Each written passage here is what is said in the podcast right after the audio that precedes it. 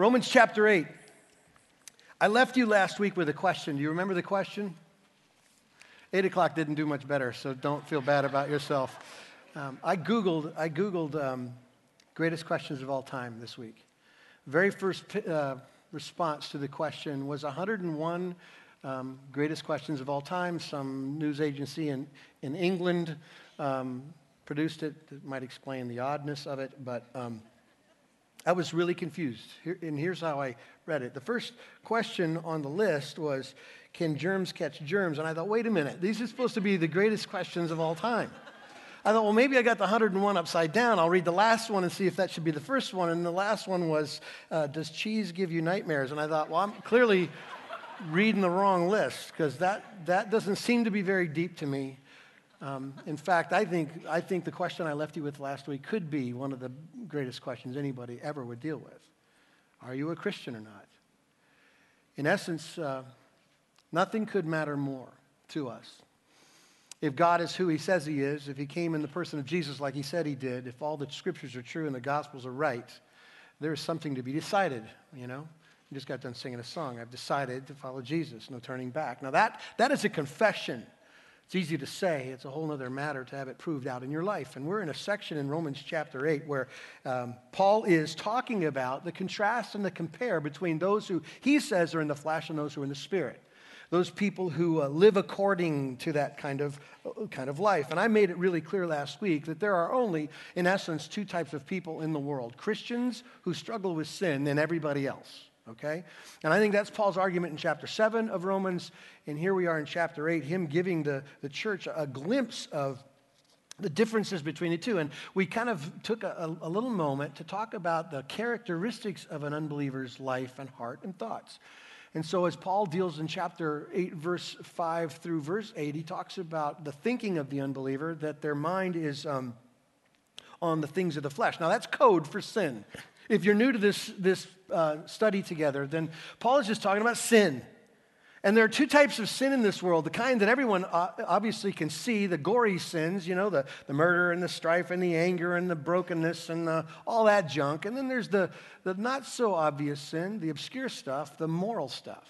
As far as God's concerned, if, if people on their own try to merit God's attention by some kind of life behavior or religion, God sees that as sin. And yet, that's what the flesh can do.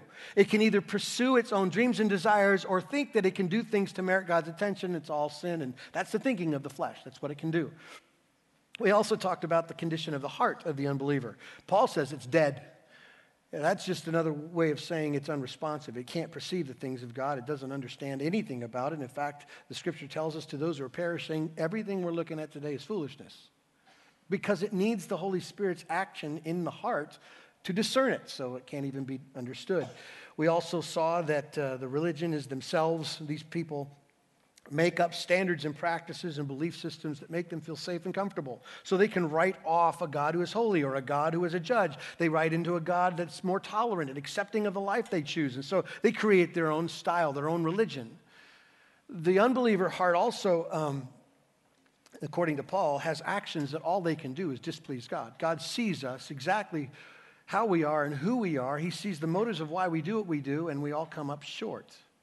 Filthy rags is what Isaiah would say, is how God sees all of our actions.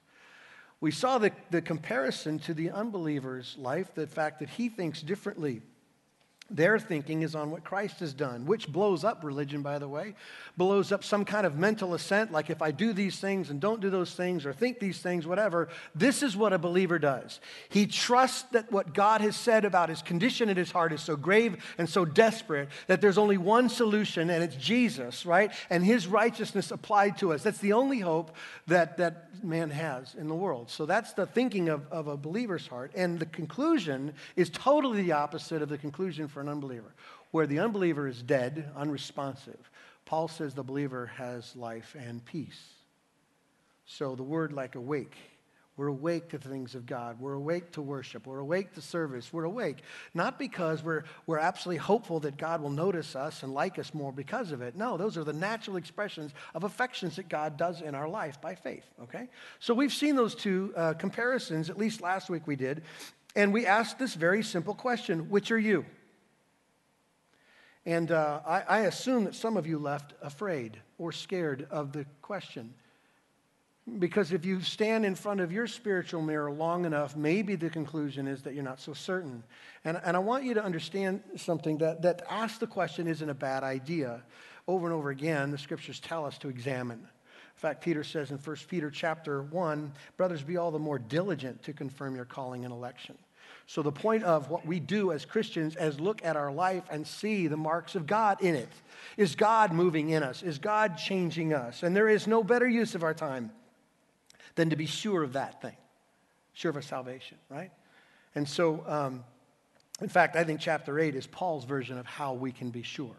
I think the whole intent of chapter 8 is to confirm in the Christian's life the absolute certainty that there is no condemnation. It concludes with no, no separation. And in the middle is like no defeat, right? We've talked about this over and over again. In fact, look at the end of chapter 8. Verse, this is kind of a sneak preview of, of more fun that we get to experience from Paul and his theology. But in verses 38 and 39, I think this is Paul's intention. He says, For I am sure. I'm sure that neither death nor life, nor angels, nor rulers, nor things present, nor things to come, nor powers, nor height, nor depth, nor anything else. And all of creation will be able to separate us from the love of God in Christ Jesus our Lord. Paul is certain about the believer's salvation and certain about his destiny and hope. And that's why he writes chapter 8. So, having dealt with the, uh, the reality that str- struggling Christians will not experience the condemnation of God because God condemned Jesus for us, and describing the differences between a believer and unbeliever. Here, I think what Paul does in these three verses we look at today 9, 10, and 11 he helps establish what is a Christian. Like, what are some true realities, authenticating marks of a believer's heart? And so the outline is real simple. If we take three verses, three points, Paul is talking about a believer's past, present, and future. As we look at it, I want you to continue to ask the question I left you with last week Which are you? Which one of these things represent you? So let's back up and read verses 9 through 11 and uh, see what Paul has to say. You, however, are not in the flesh, but in the Spirit, if, in fact, the Spirit of God dwells in you. Anyone who does not have the Spirit of Christ does not belong to him. But if Christ is in you, although the body is dead because of sin, the Spirit is life because of righteousness. If the spirit of him who raised Jesus from the dead dwells in you, he who raised Christ Jesus from the dead will also give life to your mortal bodies through his spirit who dwells in you. In verse 9, Paul is still dealing with the differences between the believer and the unbeliever. And he says, in the simplest, most clearest terms possible, that a Christian is easy to spot. He's one who has the Spirit of God in him. There is no other clear, certain way. In fact, you can't come to Christ with the Spirit of God in you because the Spirit of God is the one who draws. He's the effectual work of God to make an unbeliever who's blind and dead and can't perceive and changes his heart and his want tos and his affections, right? The compass gets replaced. So at once it was stuck on itself, it now turns towards the things of God. The Holy Spirit is the one who does that work. And Paul says here in verse 9, that's how you know you're a believer. The Spirit of God is in you. If you watch his logical argument here in verse 9, he says this If you don't have the Spirit of Christ, you don't belong to him. You're not a Christian. If you do belong to Jesus, then you have the Spirit of Christ. And this, ex, this second conclusion is also true. If you have the Spirit of Christ, you will no longer be controlled by the flesh. You see his argument in verse 9? Very simple. You can't be a Christian without the Spirit. If the Spirit's in you, you're no longer controlled by this flesh outside part of us. So, in other words, let me just put it clearly for you. Um, when God changes your heart, He transforms you. If, um, if we believe in Jesus and trust in his finished work on the cross, if we belong to him, we are forever changed. Not perfectly, obviously, but it's evident. Okay, now here's, here's the subtle difference. Some people would look at the charges of Paul about this transformation and think, well, I can't get there. And we've already seen Paul's argument in verse seven, or chapter 7 about the struggle between the body of flesh and the heart that loves God. But what I want you to know as you evaluate your life and your faith is is to evaluate the change. Because I've said this a thousand times God doesn't save people, He doesn't transform. That, that person doesn't exist. To claim Jesus and claim salvation and never see any change in their life whatsoever. We live now like we belong to Jesus. And there is transforming work in our life. So, what Paul does in verse 9, reflecting on the past, he says, We're not of the flesh anymore. Now, just to remind you of what we said about the flesh, and you can look at your life and see if this is there, but Paul says this flesh, it has the idea of this sensuous nature of man, his instincts, his will, his wants, his desires, apart from divine influence, right? That's the flesh. It's the selfish stuff. It, it, it's the proud and angry stuff, the worship ourselves kind of things, of feeding our appetites. That's who we were, according to Paul, before Christ, totally controlled by the flesh. And Paul says very clearly that that's not what we are anymore because we're controlled by the Spirit. So let me give you the wonderful punchline it means that the endless cycle of habitual sin is over that ongoing, I don't even notice it, I keep hurting myself and others, and I'm miserable in the process. That unbroken chain of sin you don't even notice, Paul says, because of the Spirit working in you, it's done. You can't go on like that. So, let me stop for a second and press you a little bit harder. If you don't see any change in your life whatsoever, then you don't belong to Him no matter what you say. And that might be a little bit cramped for you, but it's true. You, you have to create another scenario to make it not true that God would somehow leave heaven, come to earth, take on flesh, die on the cross for your sins, apply that work to your life, and you never, ever, ever act changed? Ever? You don't see your sin. You don't call it what God calls it. You don't at least confess it or repent of it a lot. Like there's no change in your life. If there is no change, then the gospel is not yours and Jesus isn't your Savior. That's what Paul says. It's as clear a crystal as it can be. You can even believe the right things we talked about last week, have a bulletproof theology, and if you don't see change, the kind of change that only God can do, then it's not real. Can't be real.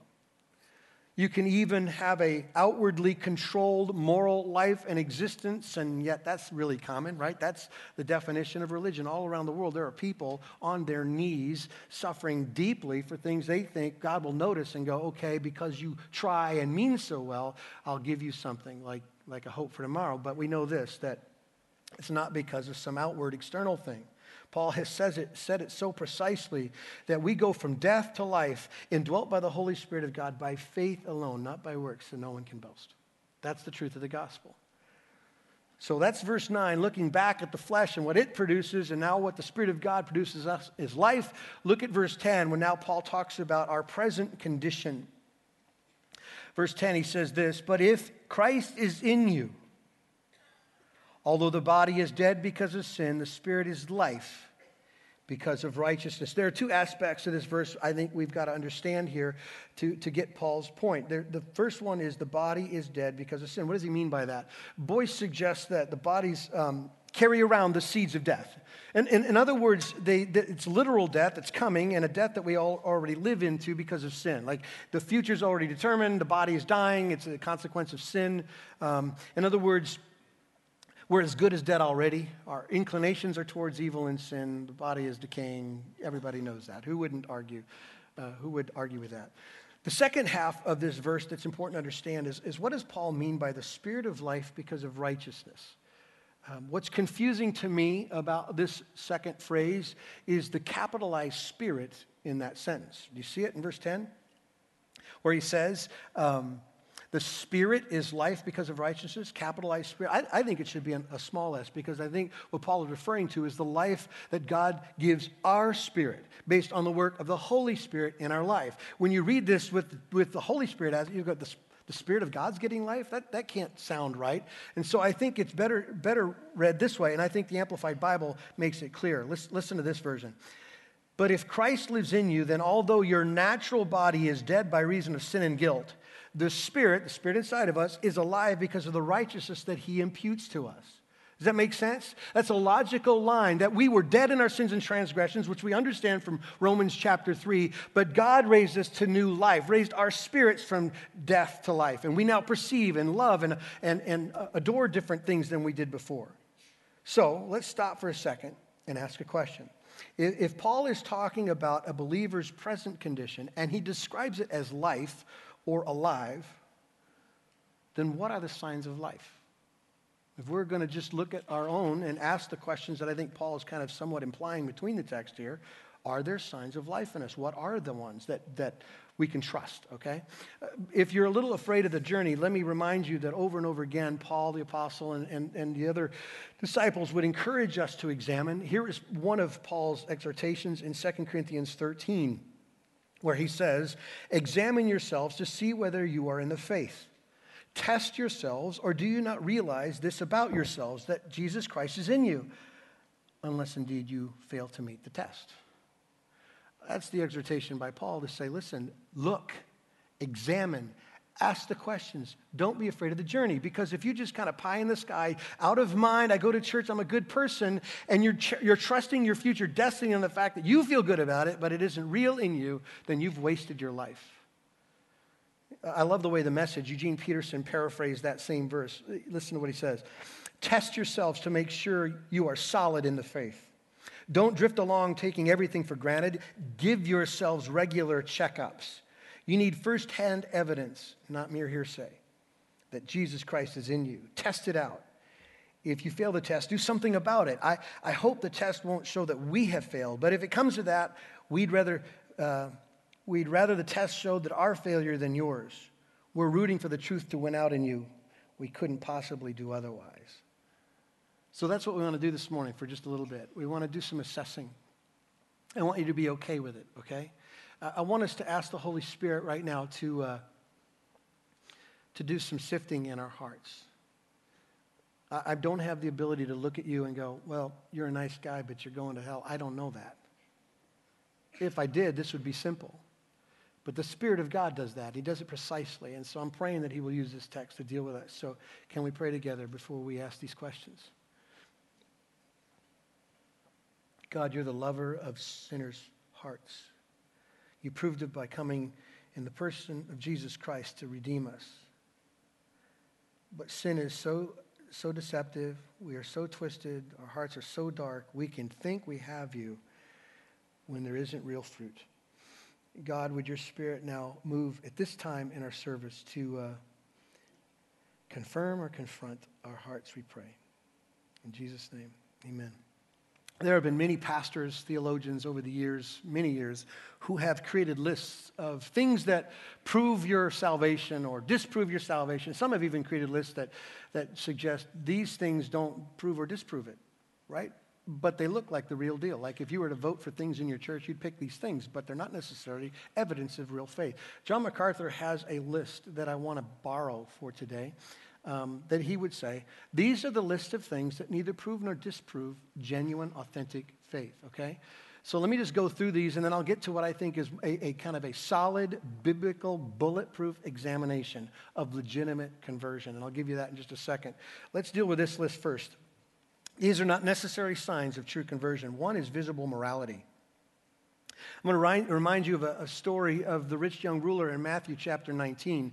Um, you don't have to turn there, but the story is about a man who came to Jesus and asked what I would consider one of the greatest questions, if not the greatest question of all time What must I do to have eternal life? That's the question we asked you last week. Do you have it? And Jesus just simply said to him, Listen, now you need to obey. Your life needs to look changed. You know, don't murder and don't commit adultery and don't steal and don't lie and honor your parents and on and on it goes. That Exodus 20 kind of Ten Commandment look. And the rich young ruler looked at Jesus and said, I, have done that since I was knee high to a grasshopper. That's, I've got, that's my life. I've got my life wired. And then Jesus, being God, clearly knows that he didn't. And he goes after the very first thing in this man's life. His idol was his money. His God was his own joy and satisfaction apart from God. And so he says, okay, here's what you do. You want something else? Sell everything, give it to the poor, and follow me. And you know how that story finishes, right? The rich young ruler walks away sad. Why? Because what the gospel requires is no other gods before God. That's the first and greatest commandment. And this guy couldn't keep the first one. He thought he had it wired. He thought that he had some kind of morality that God would be impressed with or God would be proud of. And he would look at it and say, Well, you've done so many good things your whole life. You've, you've held the line on this stuff. Ah, never mind, come in. And yet, don't, doesn't the Holy Spirit change people? Doesn't the Holy Spirit make people who hate murder and hate lying and deceit and, and, and hate those? Of course, He does. But here we have an example of a guy who could have those things wired but not be legitimately converted. So this is either neither a sign, and proof, or, or not of, of true conversion, that you're moral. Another sign that, that MacArthur says is intellectual knowledge. Intellectual knowledge. I love how Romans starts as Paul begins to build the case that we're all sinners. And he suggests that people know there's a God by what has been made without excuse, right? Although they knew God. I, I still, I know this is rare in our day, I, I, but the people I bump into are okay with the concept of God. Now, they struggle with Jesus big time. They struggle with authority. They struggle with sin and a need for a Savior. Get that. But everyone's perceiving some version of a divine being. At least a lot of people are. Three quarters of Americans say they believe in the Christian doctrines. They have at their essence, there is a God. But here's what the reality of what Paul says in Romans chapter 1 although they knew God, they did not honor him as God, right? Nor give thanks to him. So just, just acknowledging the reality of some kind of series of truths doesn't help us. The third thing MacArthur says is religious involvement. Religious involvement. Now, I suppose if there is any group of people Jesus would consistently go after and punk, it would be the Pharisees, right? In chapter 23 of, of Matthew, there is this list, right? And it's called the Woe to chapter. This is where Jesus sees the efforts and activities of the religious elite and he condemns it. He says, Woe to you, right? Woe to you. You preach, woe to you. You teach, woe to you. You tithe, woe to you. They have all these things, these religious activities in their life, and he says, But you're full of dead men's bones. There's nothing real in you. So you could be sitting at, man, we've said this before the greatest place to hide from God is in church. You can fool everybody because you're all involved doing all these things, but your heart's far from Him. So just the fact that you're active here does not necessarily mean you're truly converted. He says this, another one active ministry. Being active. Matthew chapter 7, this, this passage is uh, intense. Listen to it. Not everyone who says to me, Lord, Lord, will enter the kingdom of heaven, but the one who does the will of my Father who is in heaven. On that day, many will say to me, Lord, Lord, did we not prophesy in your name and cast out demons in your name and do many mighty works in your name? And then will I declare to them, I never knew you. Depart from me you workers of lawlessness. I wonder what that's going to be like. Uh, maybe it's a morbid sense of curiosity to, to imagine the total shock and surprise for people who've given their life to religion and effort, who've got lists of things like preaching and teaching and service and giving, and, and they stand there with their things in their hands thinking that that's the price to be paid to get to heaven. And Jesus says, No, you needed me. I don't know you clearly you can be um, active in ministry. I wouldn't be surprised that there are pastors and preachers who end up in hell forever, having worked their entire life under the, under the role and task of being a giver of good news, and they don't know. Like clearly, Jesus has that in mind. How about this one? Conviction of sin. Conviction of sin. Now, that's got to be true Holy Spirit work, not necessarily. Conviction doesn't always lead to repentance. You understand that, right? If, if I just show you your greatest failure, if I could have a video, and put it up on the screen just for a brief moment, if it could just flash up there, your head would go down, your face would grow red, and you would feel the weight of your life and decision. Conviction doesn't necessarily lead or mean that you're converted. There's a story in, Acts um, 24 where Paul has been arrested, okay?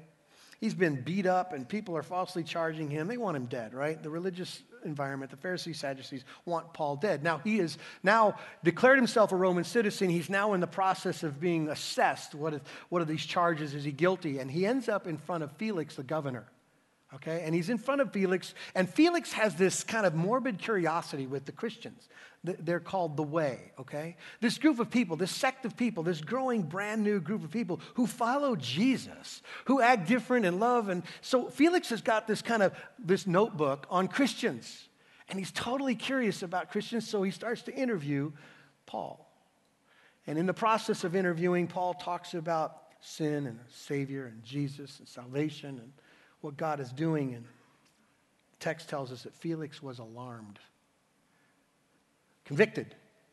And what he said to Paul wasn't, hey, how do I find Jesus? He said, hey, man, get away from me.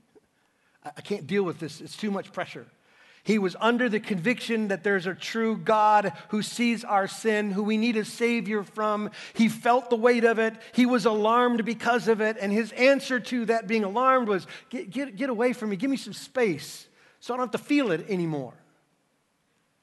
So you could be sitting here weekend after weekend and you could be hearing the gospel, the wonderful news that you can't and God can, and that God sees all that stuff and sifts it precisely. He knows your motives and maybe something twists in your heart and you go, man, that, that's right, and I'm guilty and I'm, I'm in trouble. You can feel that conviction and yet have no, no true conversion. Another thing he says is assurance. Assurance isn't necessarily a sign one way or another if you belong to Christ. There is that story um, that Jesus tells in, in Luke chapter 18 of the Pharisee and the tax gatherer praying. Do you remember this story?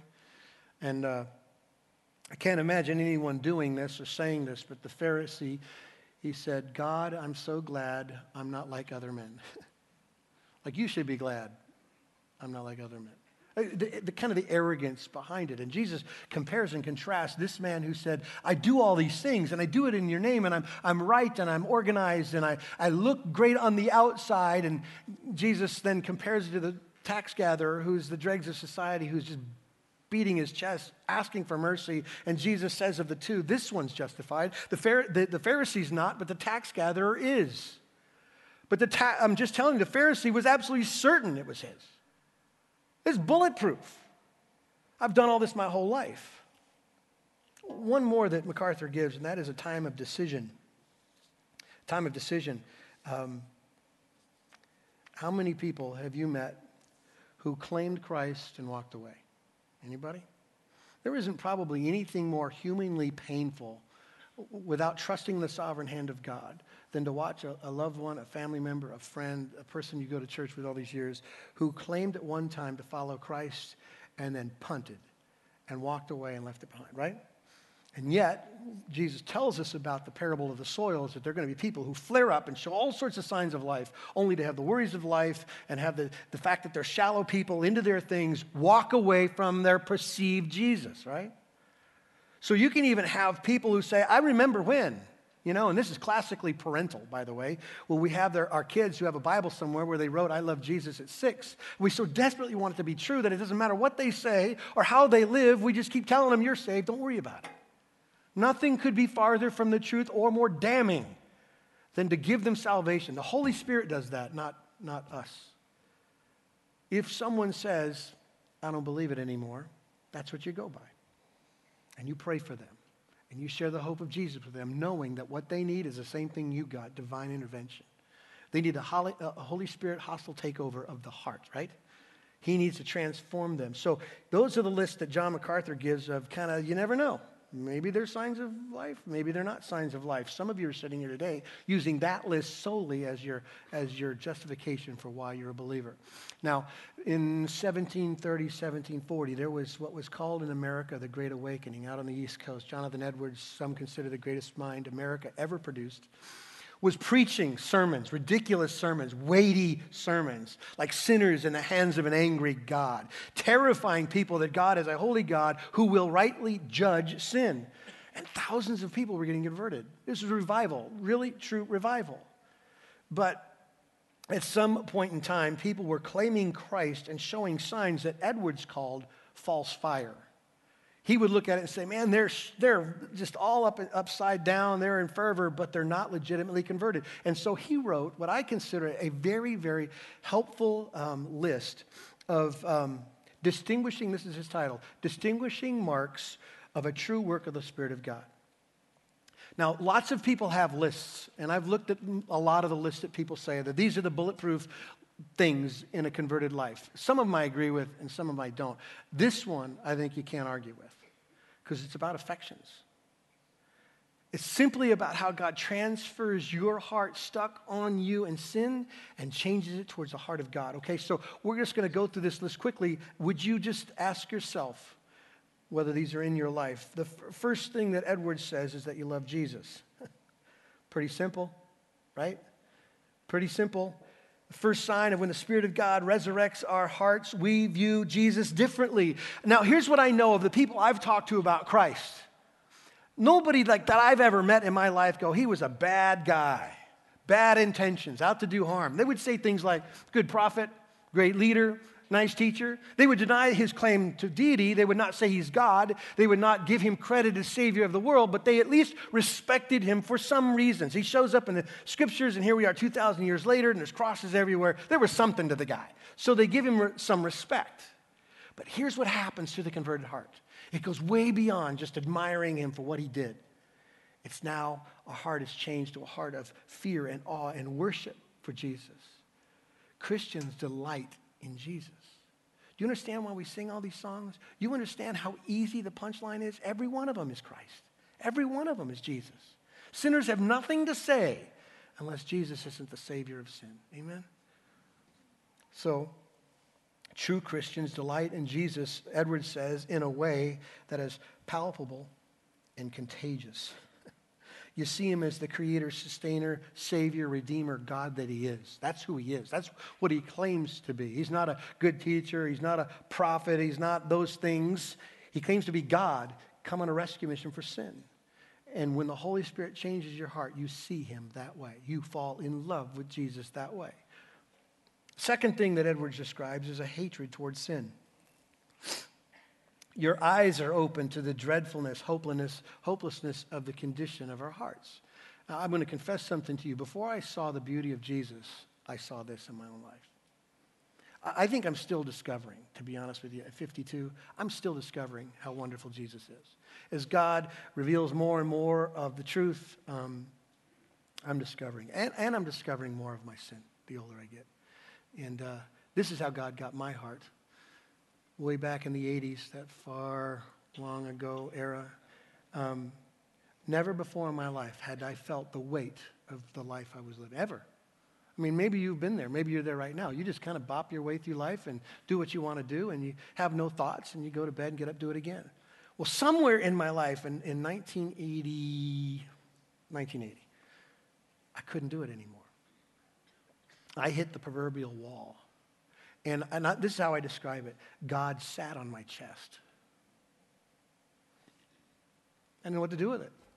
I mean, I sat in church my whole life, three sermons every week, Sunday, Sunday night, Wednesday, all, all that stuff. I had, I had been saturated in Jesus stuff because of being a pastor's kid. But for some reason, 1980, God said, and that's what your life is like.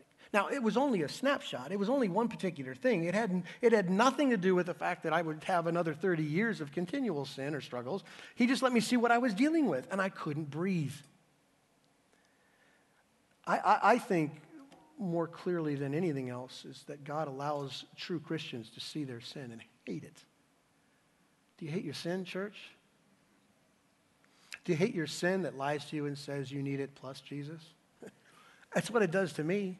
You'll be happy if. Where once uh, you would call your sin flaws and weaknesses that just needed a little bit of time and information to get over, you now see them as, uh, as a description of a twisted, broken heart that's cold to God. That's what you see, right? Edwards adds another sign of true faith that you love God's word.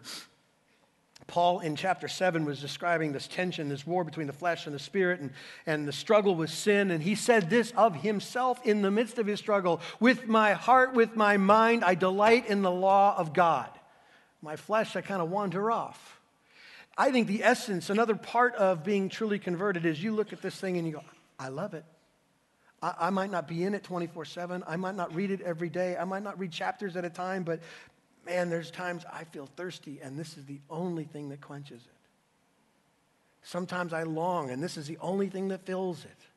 It is the very words of God. It is perfect, it is infallible, and it is for my heart. That's how I see it. And that's what I think every believer, when the Holy Spirit transforms you, you long to hear your Creator. And He's written His truth right here for all of us to see.